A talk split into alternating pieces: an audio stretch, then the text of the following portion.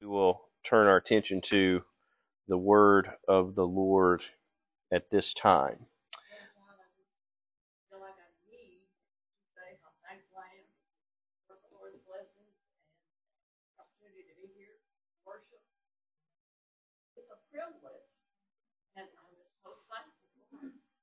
Amen. Amen. Appreciate this. Appreciate this, Sister Annette. God bless you. It's it's a it's a privilege and a blessing every time we get to assemble together in the Lord's house and, and to lift up our voices and sing praises to God and and uh, and thank Him for every good thing that He's done for us. And that falls right in line with the with the, the thought that I have uh, I have on my heart this morning. And I actually changed my title changed. Yeah. Um,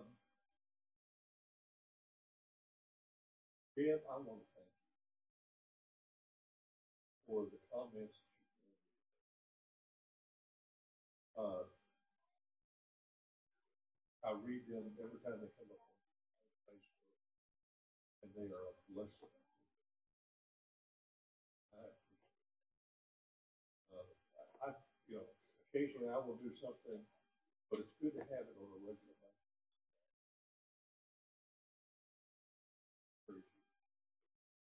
And I think,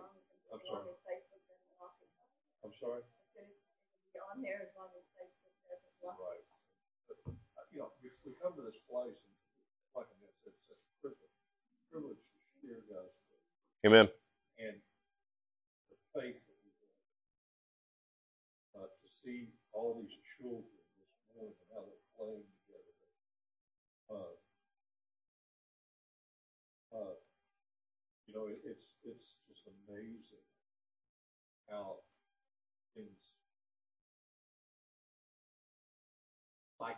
Mhm. We come to a time when uh, there are so many churches that don't have. it. Yeah. And I just encourage the parents to continue to do a good job having a church. And, uh, they will grow up loving the Lord Yeah. even before they're saved. Yeah.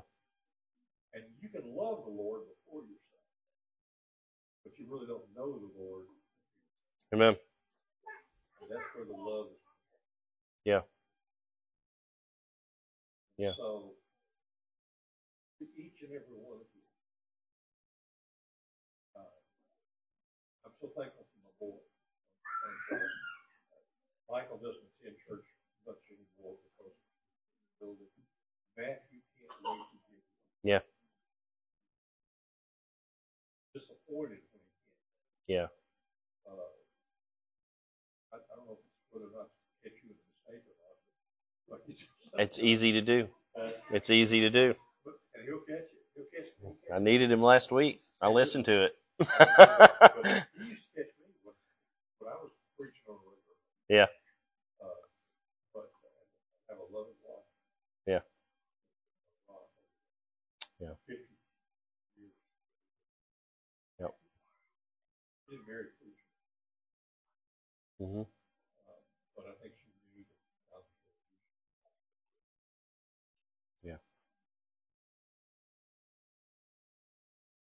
her.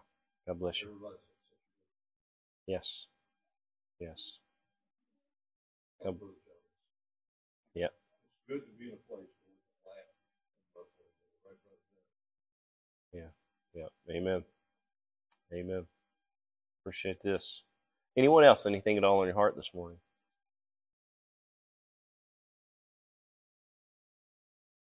All right. By the way, Mike, I plan on getting here so that Johnny and I can, oh, go with you.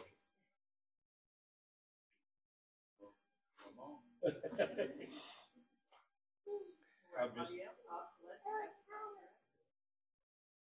Mike does good job. He does a good job. Anyone else? Anything at all on your heart this morning? All right. Assuming all hearts are free, we'll we'll try to turn our thoughts to the word of the Lord here for just a little while, and try to try to be brief. Uh, try to be brief this this week. Uh, I want to take the scripture reading out of the ninth chapter of the book of Luke, Luke chapter 9, and we're going to start in the 57th verse, and we'll go through the end of the chapter, which is the 62nd verse. So, Luke chapter 9, starting with verse 57. And we touched on this verse last week, and uh, and and this verse, uh, I really, honestly, as I was studying and preparing, I, I didn't really have an uh, an urge to use uh, this verse of scripture, um, but it's the one that I couldn't. It's the one that wouldn't leave me the the most, and we touched on it just briefly last week in our sermon, but we're going to look at it a little more here this week. And, and I'd like to take for a title, uh, if we could, for this uh, for this week, "No Looking Back." No looking back. And beginning in the 57th verse of Luke chapter 9, it says, And it came to pass that as they went in the way, a certain man said unto him, Lord, I will follow thee whithersoever thou goest. And Jesus said unto him, The foxes have holes, and the birds of the air have nests, but the Son of Man hath nowhere, hath not where to lay his head. And he said unto another, Follow me. But he said, Lord, suffer me first to go and bury my father. And Jesus said unto him, Let the dead bury their dead, but go thou and preach the kingdom of God. And another also said, Lord, I will follow thee, but let me first go bid them farewell, which are at home at my house. And Jesus said unto him, No man, having put his hand to the plow and looking back, is fit for the kingdom of God. And now I would like to take that and I would like to use also Luke chapter 17 verse 32. Remember Lot's wife. Remember Lot's wife. And we'll touch a little bit more on that 17th chapter of Luke, Lord willing, here in a moment. But no looking back.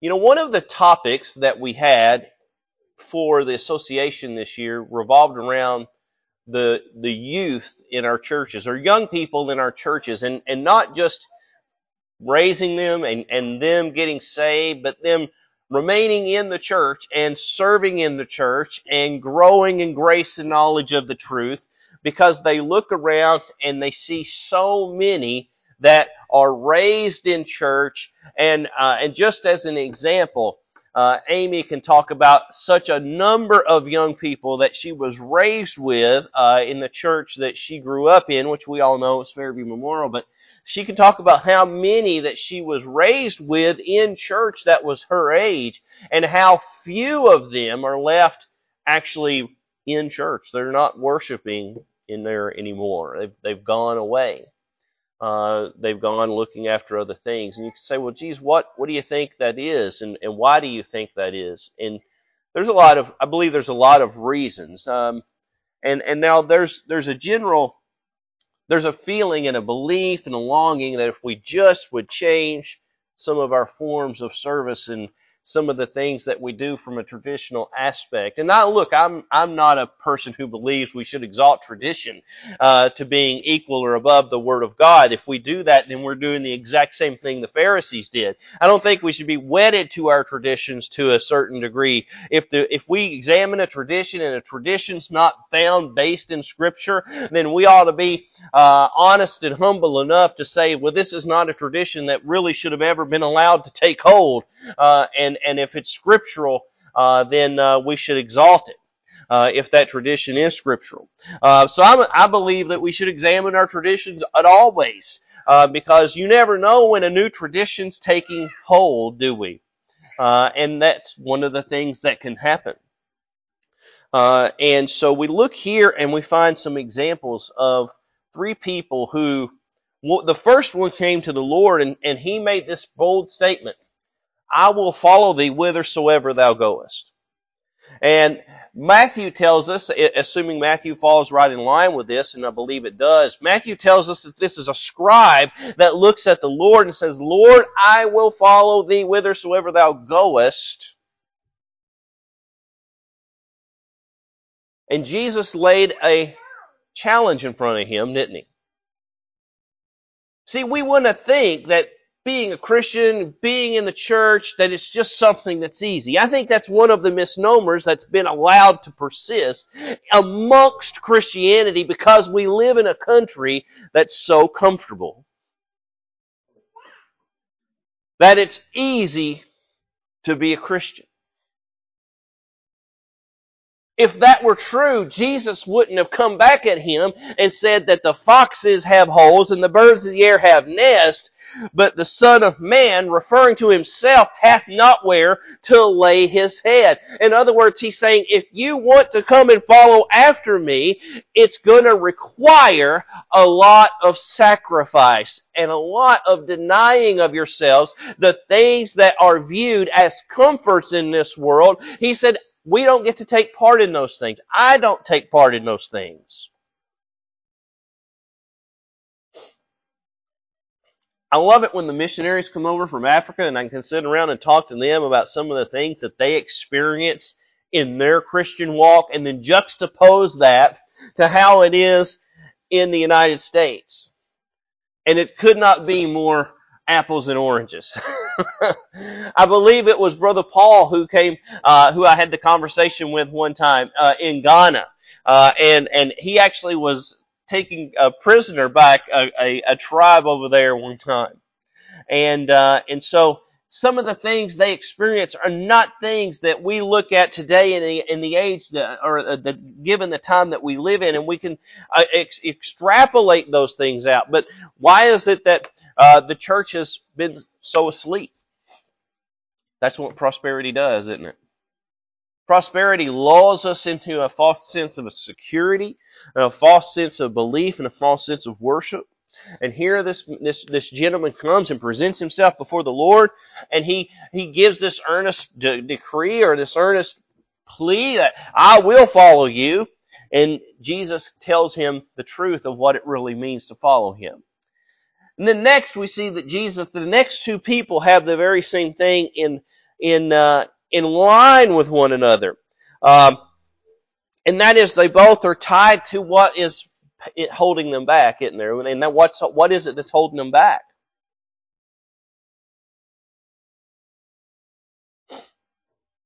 The first one comes to, G the first one the Lord calls and he says, follow me.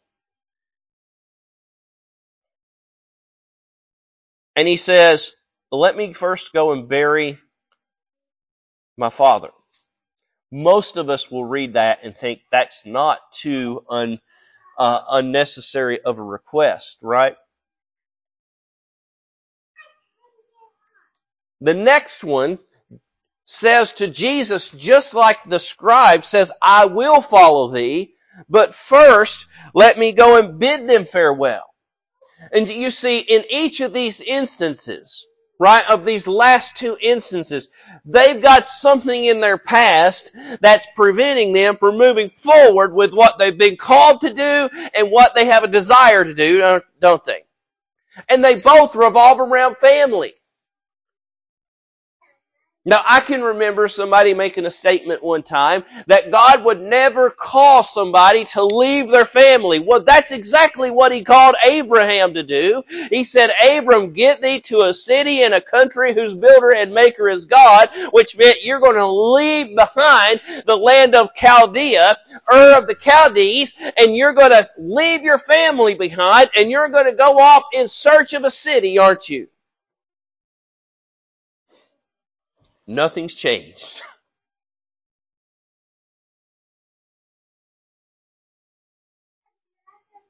We're looking for a city whose builder and maker is God. And you know what? For those of us that's been saved, and those of us that have been baptized into the church, we found it, didn't we? Now there'll be a city in heaven which no man has ever lifted a tool to work on, uh, a physical city there that we'll dwell in, and Jesus will be the light of that place, and one day, uh, after a while, we'll be able to be there either when we die or the Lord comes back, uh, we'll be able to behold that place, and it's going to be a miraculous city. And the Bible describes that city in fantastic terms. And if you want to talk about security, that's a city where the gates never close. Because there's nothing outside the gates that pose a threat to the inhabitants of the city.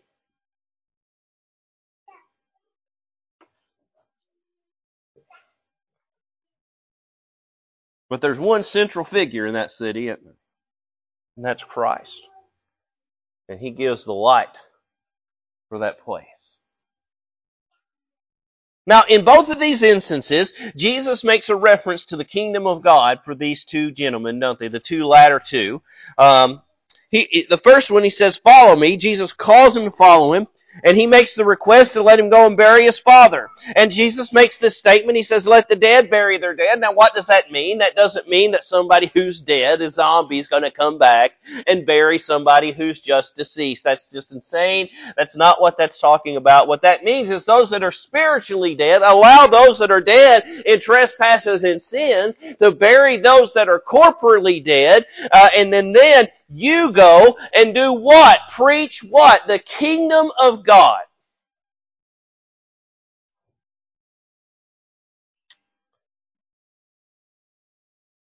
And the second, and the third one here, he says this, he says, I will follow me, but let me first, but, but, first bid me, go bid them, uh, or let me bid, go bid them farewell, talking about his family, which are at home at my house.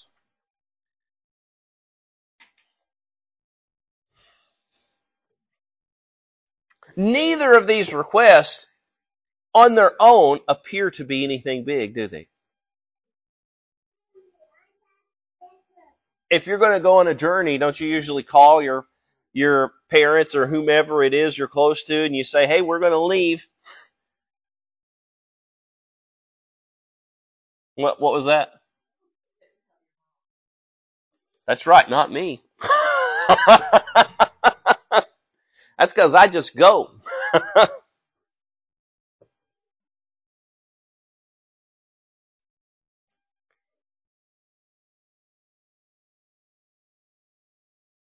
but it's just common, it's just common practice, isn't it?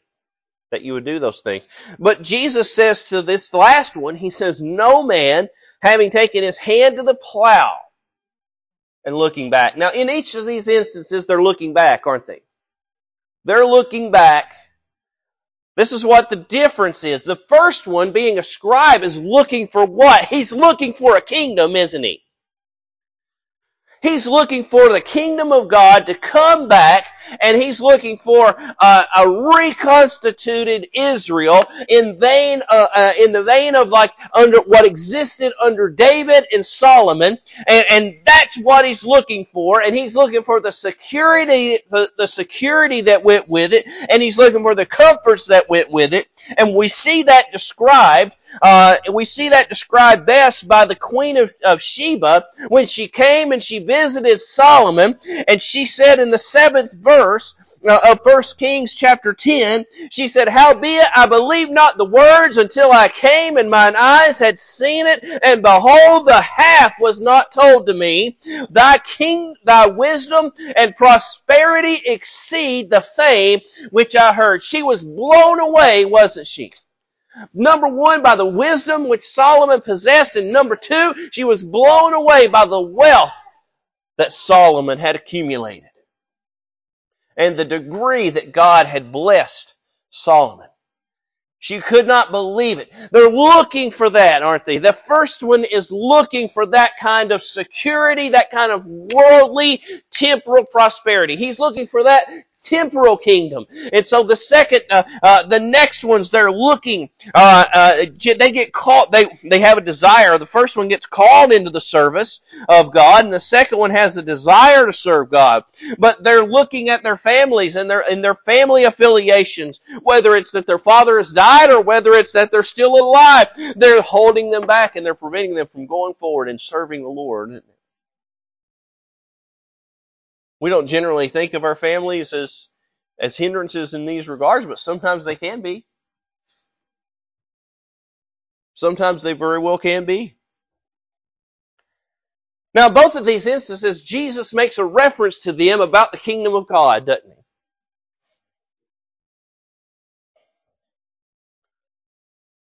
On the second one, he said, go preach the kingdom of God. What do you think he's talking about there? He's talking about the gospel, isn't he? He's talking about the message of the kingdom. Go and preach the kingdom of God. Go preach the gospel. Let the dead bury the dead. You go preach the gospel. You go preach the message that gives life. And don't focus on the dead.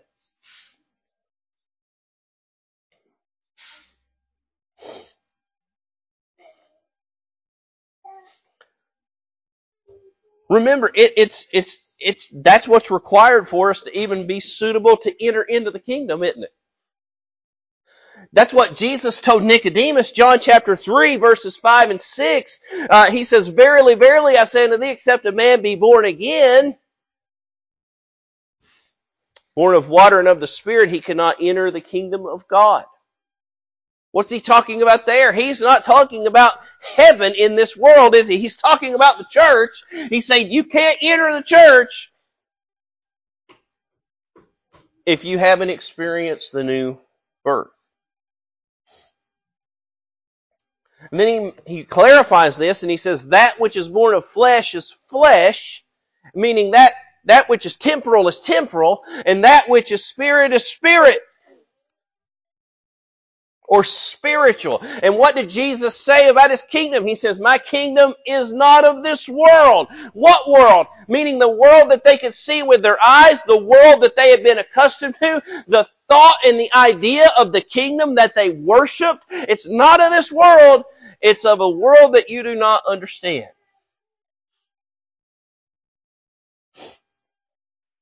If you're here today and you're lost, you need to be seeking the kingdom. You need to be seeking entry into the kingdom of God. You've got to hear the, you've got to hear the, the preaching of the kingdom of God so that you can get convicted of your sins.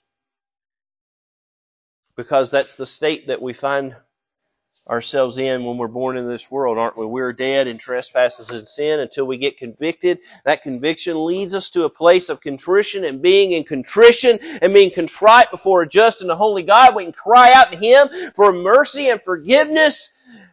And as long as we're contrite in our request, He is full of mercy and compassion. But he said that which is born of flesh is flesh and that which is born of spirit is spirit. And so Jesus is saying, stop focusing on the temporal and start focusing on the spiritual litany.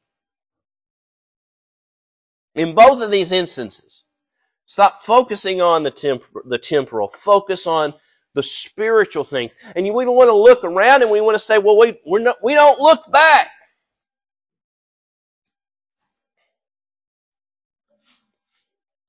Let's pause just a minute and think about that because no man having taken his hand to the plow and looking back.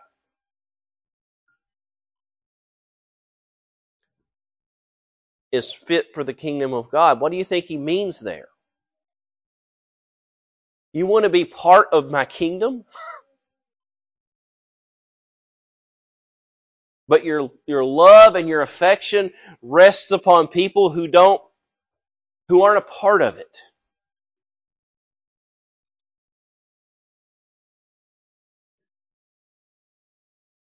Who do we have to love God greater than? We have to love God greater than we love our own family, don't we? We have to love Him more than mother. We have to love Him more than father. We have to love Him more than our brothers or our sisters. he ha- he he he desires and he expects to be because he is and he because he purchased the price for our entry. He is the preeminent, isn't he? He's what our focus should be. Jesus is what our focus. It's where our focus should be, and so we look at that. And he says, no, they're not fit for the kingdom of God. That is in the church. When he talks about the church here, it's referred to as the kingdom of God. And so we go back over here and we look in the 17th chapter and we think about Lot's wife. And we all know the circumstances that surrounded Lot's wife. And actually, uh, Luke does a really good job in getting some details right as it pertains to what was happening to the people in the days of judgment here as it pertained to the days of Noah. Uh, of course, we know that Jesus is recounted in Mark as saying, but as is the days of Noah, uh, and, and, and Luke attaches to that the days of Lot because they're very similar, and you can look at that even full, more forward, and, and, as it pertains to the day that this was written, and it would apply to the day that uh, that judgment was passed on Jerusalem when the the armies of the Roman soldiers stormed into Judea and Jerusalem and destroyed it and burned it with fire. And you can take it even further, can't you? And you can say it applies to the day of the last day, or the day of the great white throne of judgment, when everybody, great and small, stands before the Lord, and the books are open, and we're judged out of those books. And then the last book is open, which is the book of life. And those were not found written in the book of life were cast into the lake of fire. And so we can see that all of these things are being represented here in this subset of scripture here in Luke chapter 17. And so we're going to start here just a little bit, and we go back here just for a minute. And it says in verse 26, as it was in the days of Noah, so shall it be in the days of the Son of Man. They did eat, they drank, they married wives, they were given in marriage until the day that Noah entered the ark. Likewise also, and let's finish that, and the flood came and destroyed them. And then he says, and likewise also as it was in the days of Lot, they did eat, they drank, they bought, they sold, they planted, they builded. But the same day that Lot went out of Sodom, it rained fire and brimstone from heaven and it destroyed them all. Even thus shall it be in the day when the Son of Man is revealed. Revealed to whom? Revealed to the unbelieving Jews in that day that uh, judgment would come upon them. In the day when they see the abomination spoken of by Daniel the prophet. And what do they do? In that day, he which is upon the housetop, uh, and his stuff in the house, let him not come down to take it away. And he that is in the field, let him likewise not return back. Don't look back, right? Why? If you do, you'll die to put it bluntly. If you look back in this instance, you die. And then he says, remember Lot's wife. Now this one is really, this one really falls in line with what we're trying to convey. Remember Lot's wife. Well, what did Lot's wife do that was so bad? They were leaving Sodom and Gomorrah. Lot, his wife, and their daughters and the destruction starts taking place the minute they leave. And they're far enough away.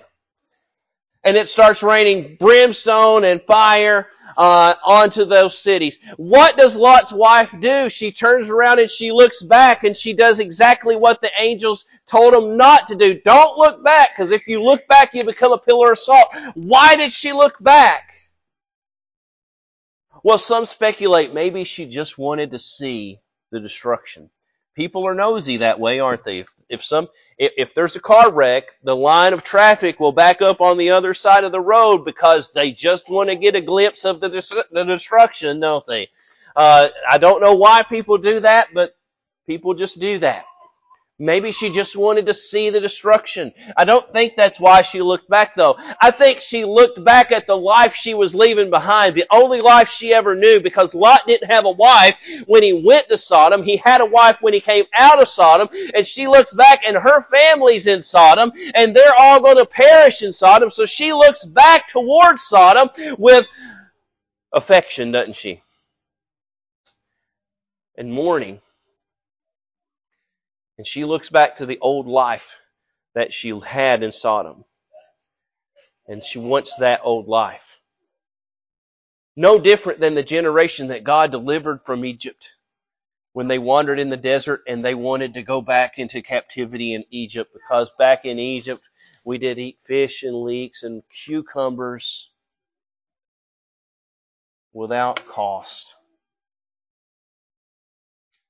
Walking by Faith means to walk not knowing what lies ahead, doesn't it? We don't know what lies ahead of us in this world. We know what lies ahead of us at the ultimate end, don't we? When Jesus comes back and receives those of us uh, that are His unto Himself, that have passed on first, that are alive second. We know about that, but you know what? So much of Christianity today was to focus on that and try to pinpoint the time when it's going to happen when the Bible tells us that the day of the Lord will come like a thief in the night, won't it? This isn't a hurricane that you watch build slowly over the ocean that comes in and leaves a swath of destruction. This is going to be the day that the earth melts with a fervent heat, as Peter says. And so here, uh, it may be an instance of judgment that appears on the horizon. We don't know what lies ahead of us. We just have to have faith and trust and listen to the one who said, follow me, don't we? And if he says leave things behind, then go. Then go.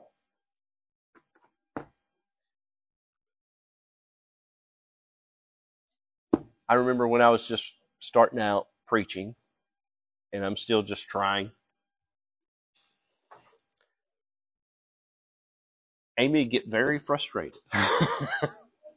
and she would say, Why is it? Because I preached all around. I'd go to Ohio, Arkansas, Memphis, Tennessee. I, I didn't preach very much locally.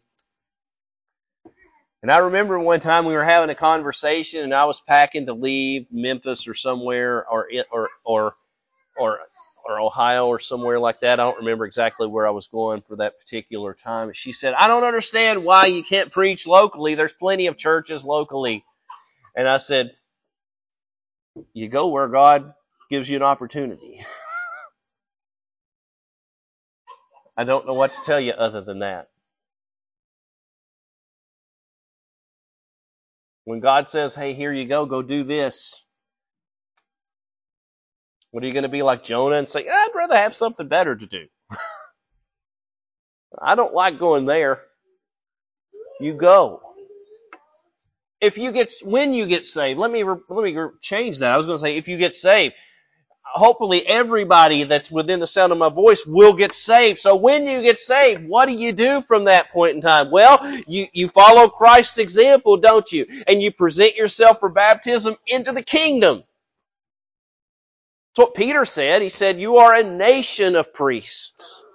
A kingdom of priests. But our mindset even today is on the temporal nation, isn't it?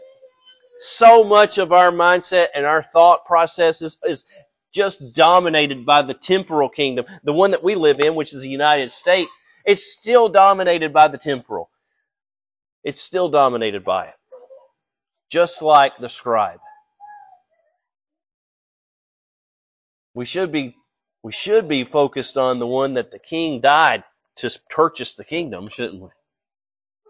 That should be the first and foremost, the, the superseding thought that possesses our, our minds and our motivations, the things that makes us do what we do. It should be because we don't want to look back to the old life. Paul said that. I'm going to close with this in Ephesians chapter 4. He said, This I say therefore, and testify in the Lord, that ye henceforth walk not as other Gentiles walk. And this is obviously to the church at Ephesus, and he's saying, Don't be like everybody else. And I started this out talking about the youth. And why has there been such a falling away of the youth in so many churches? Why are they seeking out churches that have flashy concerts or churches that do worldly things? Because those are worldly things. And it's not that the message that's being sung is necessarily wrong in every instance. I, I, there's some of the things they sing I really disagree with, but there's some of the things that are in our songbooks I really disagree with.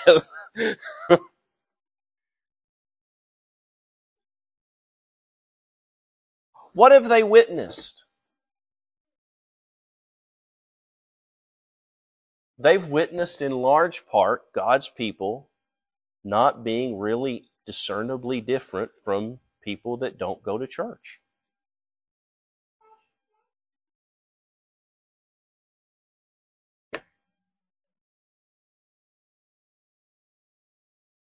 That's what they've witnessed. Paul says, don't look back. Don't walk the way the other Gentiles walk. in the vanity of their mind, having their understanding darkened, being alienated from the life of God through ignorance that is in them. We should know better, those of us that's been saved, shouldn't we? We should present that before our children.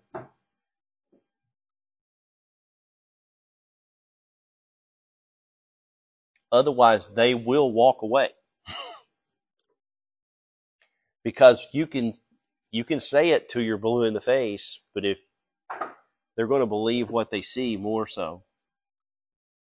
And I'll go with one that really doesn't even seem like it's that big of a deal. But it does. And we do it every day when church ends. What restaurant are we going to go eat at? Don't we? Uh, we all do it. I'm the pastor here. We we go out to eat after service. I mean, we just do. Do you know what? That's not discernibly different than anybody else in society today. You know why the blue laws went away? The people in the churches they acquiesced to it, didn't they? And then they adopted it. And now it's just a tradition, isn't it?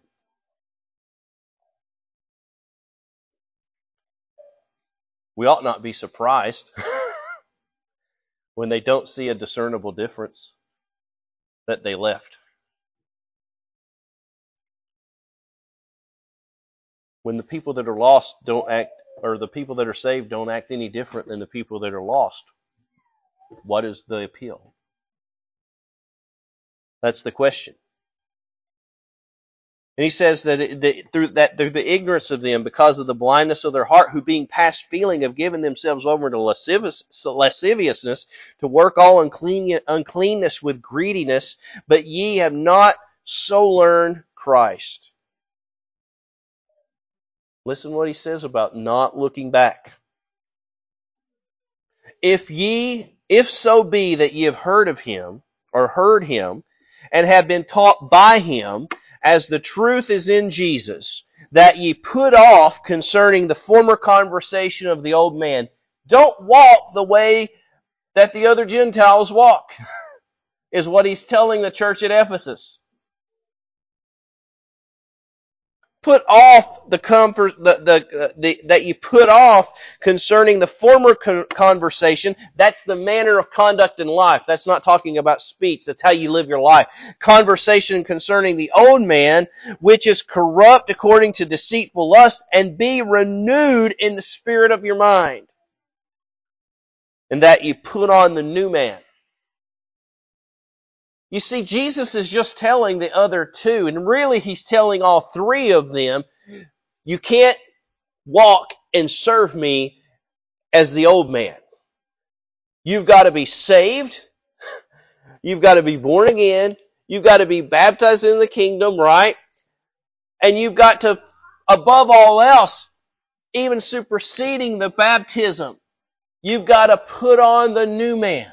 You've got to walk in the newness of light, don't you? Because Jesus has done what? Called us out of darkness into His marvelous light. Radiate that light.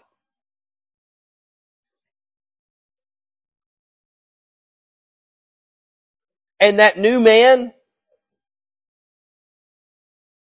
is created by God. We're a new creature in Christ when we get saved, aren't we? If you're here today and you're lost, that's what you need to seek. That's what you need to acquire. That's what you need to attain. You need to desire to be saved, to be a new creature in Christ, where that all old things have passed away and all things are become new. Now look, I'm thankful that the outward man perisheth. I'm thankful that the inward man, now I know the outward man perisheth, but I'm thankful that the inward man, it's renewed day by day, isn't it? Every day is a new day. And another opportunity to glorify God. But what does he say here? Put on the new man, which after God is created in righteousness and true holiness. And what's God call us to do? To present ourselves holy. Why? Because God is holy. God is holy. Don't live like everybody else. God is holy. And so he's telling these three here. Don't worry about looking back. Do the whole, do what's holy. do what, do the holy thing. If I've called you to go preach to the Assyrians, Jonah, go preach to the Assyrians. If I call you to leave your family and go looking for a place that you don't even know the destination, go.